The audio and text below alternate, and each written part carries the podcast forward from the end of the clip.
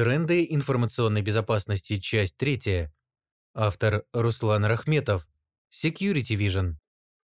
В первой части нашей серии статей о трендах современной информационной безопасности были затронуты темы атак на цепочки поставок и на третьих лиц, а во второй мы обсуждали атаки на элементы интернета вещей и вопросы защиты облачных инфраструктур.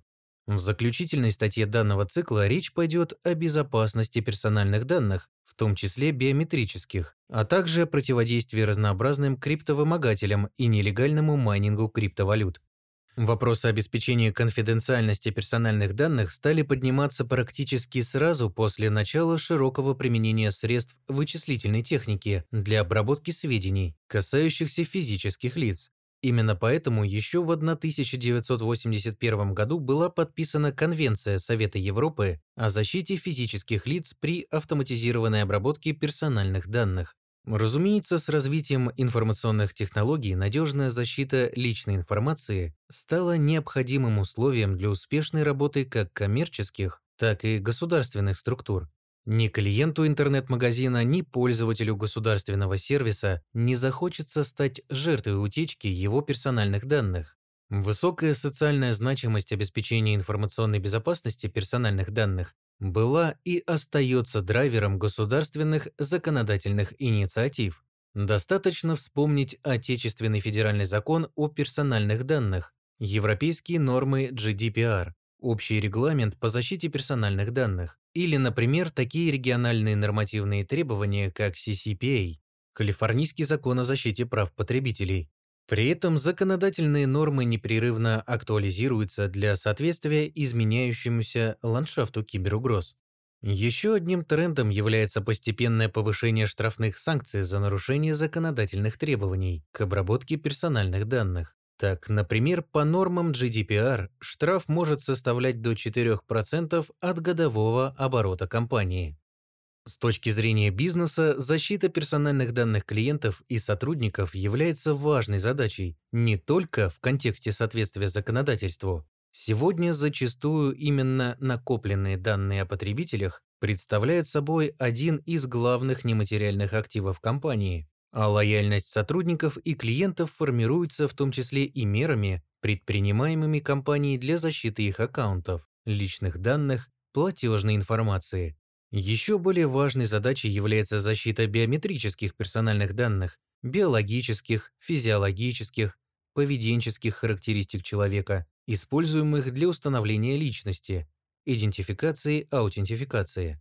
Биометрия уже широко используется финансовыми организациями для дистанционного получения банковских услуг в рамках Российской единой биометрической системы, которая также позволяет выполнять ряд других юридически значимых действий удаленно, а также в транспортной сфере для обеспечения безопасности в проектах распознавания пассажиров в аэропортах и бесконтактной оплате проезда в метрополитене.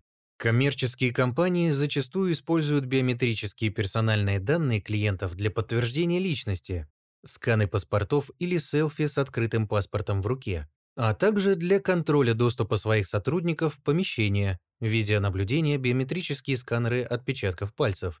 При этом у биометрических характеристик есть важная особенность. В отличие от классических способов аутентификации, например, паролей, их невозможно легко заменить, что делает вопросы корректной обработки и защиты биометрических персональных данных критичными. Для защиты персональных данных в современной IT-инфраструктуре можно руководствоваться принципами защиты информации на всех этапах ее обработки. Первое. Хранение данных.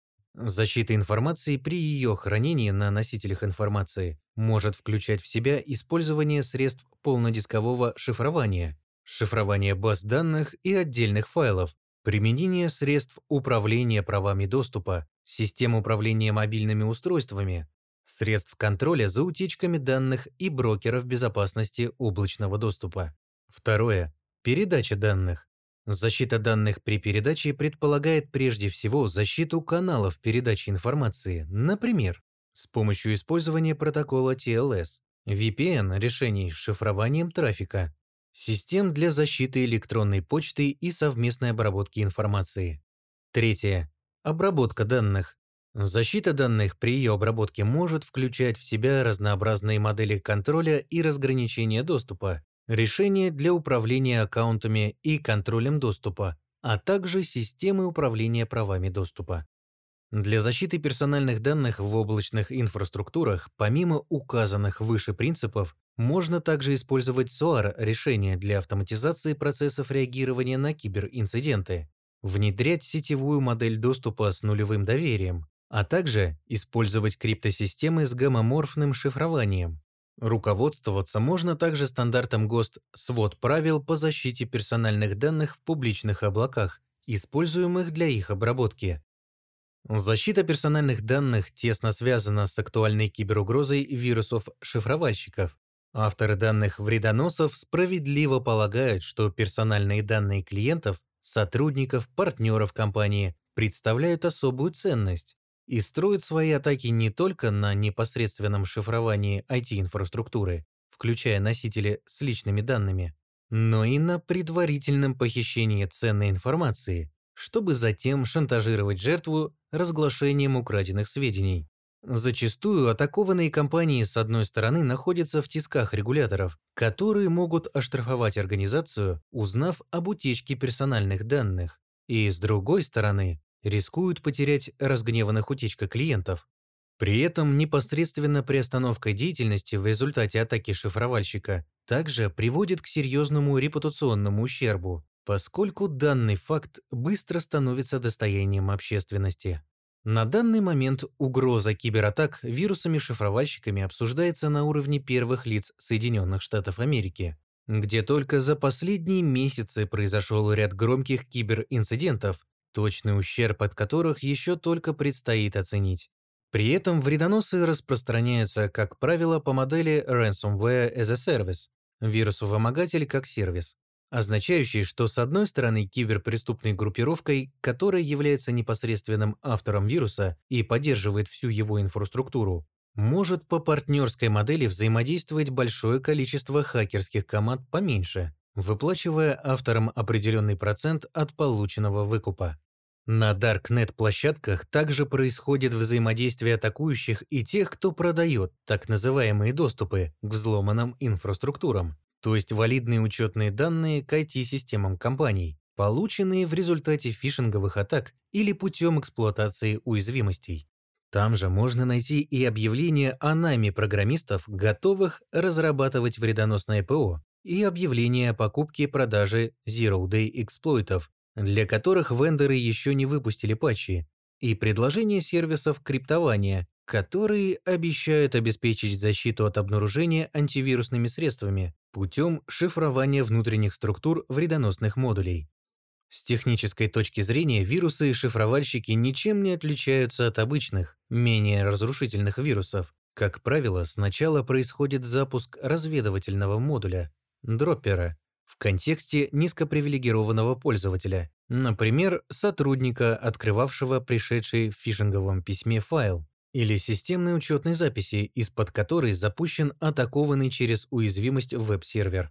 Дроппер не детектируется антивирусным ПО, поскольку с формальной точки зрения не выполняет нелегитимных действий. Он собирает информацию о системе, в которую попал, например, имя домена, имя учетной записи, характеристики хоста. Далее, если данная инфраструктура интересна для атакующих, дроппер по команде управляющего хакерского CNC-сервера загружает дополнительные модули, которые помогают закрепиться в атакованной системе, повысить привилегии и заразить уже другие хосты в сети. Далее, в случае вируса-вымогателя, происходит поиск интересующей информации по ключевым словам на всех зараженных системах и выгрузка найденных файлов на внешний сервер, либо принадлежащий атакующим, либо на легитимный сервис обмена информацией, например, Dropbox. После этого вирус уже выполняет шифрование всех зараженных устройств в сети, зачастую используя легитимные инструменты с использованием заданного атакующим ключа. При этом бывали случаи выполнения необратимого шифрования, когда даже выплаченный выкуп не помогал вернуть данные. В недавно выпущенном отчете группы исследователей Ransomware Task Force указано, что борьба с атаками вирусов-шифровальщиков должна осуществляться путем выстраивания международной всеобъемлющей стратегии защиты, должной подготовки к атакам и корректному реагированию на них, а также путем разрушения бизнес-моделей злоумышленников и снижения их нелегальной выручки. На последнем можно остановиться более подробно. В документе предлагается существенно затруднить злоумышленникам вывод полученного выкупа, контролируя операции в криптовалюте. Действительно, на Darknet-площадках для взаиморасчетов между покупателями и продавцами нелегальных товаров и услуг широко используется криптовалюта. И, как правило, именно в криптовалюте злоумышленники требуют выкуп у взломанных компаний. После получения криптовалюты ее необходимо конвертировать в фиат, то есть фиатные валюты, доллары или евро, таким образом легализовывая и обналичивая доходы от противоправной деятельности. По данным Федерального бюро расследований Соединенных Штатов Америки, после атаки на Colonial Pipeline этому ведомству удалось вернуть почти половину от суммы уплаченного выкупа в 4,4 миллиона долларов в биткоин-эквиваленте, возможно, как раз на этапе вывода и обналичивания средств. Операции покупки и продажи криптовалютой осуществляются либо через криптобиржи, которые поддаются государственному регулированию, либо через криптобанкоматы, которые также можно контролировать либо с помощью ОТС-трейдинга, когда продавец, владелец криптовалюты и покупатель договариваются о сделке напрямую. Зарубежное государственное регулирование в финансовой сфере подразумевает такие нормы, как KYC – Know Your Customer, Знай своего покупателя. Антиотмывочное законодательство – противодействие финансированию терроризма. В России аналогичный набор мер сформулирован частично в федеральном законе о противодействии легализации отмыванию доходов, полученных преступным путем, и финансированию терроризма. Злоумышленники же, зная о возможных государственных барьерах, предпринимают ряд контрмер, используют сервисы криптомиксеров, которые позволяют разбить одну криптовалютную транзакцию на множество мелких, осуществить несколько внутренних операций обмена и таким образом скрыть исходное происхождение средств. Выполняют операции обмена одних криптовалют на другие, а также стараются использовать криптовалюты для внутренних нелегальных взаиморасчетов, минимизируя необходимость вывода фиатные деньги.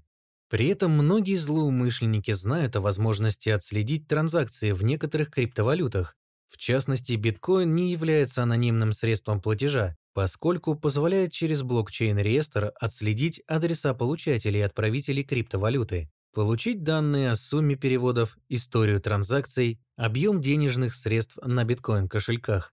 Некоторые же анонимные криптовалюты, такие как Monero, Zcash, Dash, предоставляя злоумышленникам больше возможностей по сокрытию нелегальных доходов. Однако требование выкупа в таких криптовалютах затруднено возможностями атакованных компаний приобрести их. Внутренние комплайенс-процедуры и государственное регулирование во многих случаях просто не позволяют организациям выполнить операции с ними. Еще один из векторов атак для получения злоумышленниками нелегальных доходов в криптовалютах – криптомайнинг или криптоджекинг, то есть несанкционированное использование зараженных устройств для генерирования криптовалюты путем выполнения математических операций.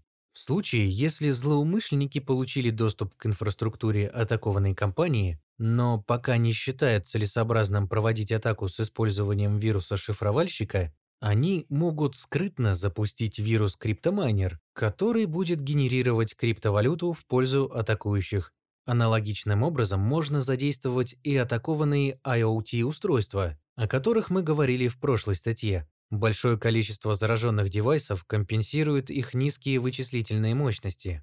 Некоторое время назад также была популярна атака вида JavaScript Mining, когда в браузере посетителя веб-сайта запускался JavaScript-код, генерировавший Monero. Таким образом, атакующие частично монетизировали свои успешные атаки на веб-сайты, Однако в последнее время хакеры все реже прибегают к подобным методам, частично из-за возросшей вычислительной сложности майнинга некоторых криптовалют, частично по причине того, что монетизировать атаку можно проще и быстрее, Например, через продажу украденных учетных данных или путем использования устройств для DDoS-атак.